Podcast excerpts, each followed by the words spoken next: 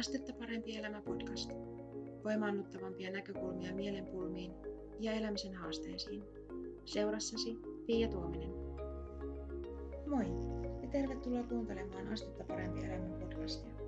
Mä oon Tuomisen Pia, on valmentaja, ratkaisukeskeinen lyhytterapeutti ja entisenä työkyvyttömyyseläkeläisenä myös kokemusasiantuntija. Mä kirjoitin tässä joitakin viikkoja sitten viikkokirjeen tilaille viikkokirjettä ja mä luin sen mun tekstini ääneen ää, puolisolleni ja hän kuunteli ja kommentoi sen tekstin lukemisen jälkeen mulla, tota, kun mä olin hänelle sen lukenut, että voisitko sä tehdä tuosta äänitteen. Ja mä ajattelin, että mä voisin tehdä tästä tänne podcastin puolelle tällaisen jutustelupätkän, koska tämä ainakin puolisossani herätti sellaisia hyviä tunteita ja semmoisia niin ajatuksia, että tämä olisi sulle tärkeää kuulla, joten mä ajattelin, että kuuntelen mitä hän sanoo ja, ja teen tänne podcastin puolelle jakson tästä. Eli tämä on tosiaan lähtöisin tämä, tämä tota, tämän kerran aihe siitä, mitä kirjoitin viikkokirjeen tilaille ja, ja tota, mistä ajattelin, että, että olisi heille hyötyä kuulla.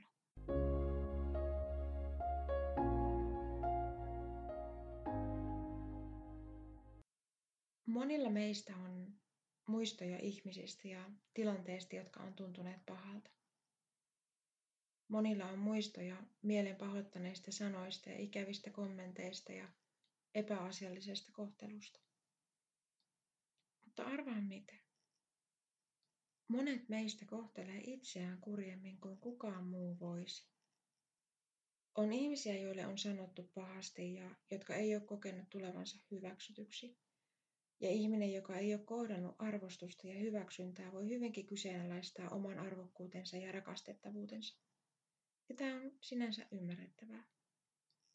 Muut ihmiset vaikuttaa meihin ja hankalat kokemukset voi jäädä nakertamaan omaa itsetuntoa, varsinkin jos ei ole vielä löytänyt työkaluja käsitellä hankalalta tuntuvia asioita ja päästä niistä yli.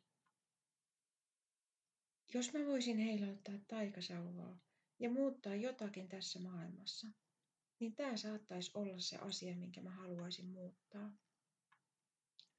Mä toivoisin voivani muuttaa sen, että esimerkiksi sinä kohtelis itseäsi kurjasti, vaikka joku muu olisikin tehnyt niin. Kurjalla kohtelulla mä tarkoitan esimerkiksi sellaista sisäistä puhetta, sellaista ajattelua, jota ei välttämättä voisi ikinä kuvitella sanomansa kenellekään toiselle ihmiselle. Mutta omissa ajatuksissasi sä saatat itsellesi sanoa. Ja kuvitellaan hetki, olettaen, että et sä tee jo niin.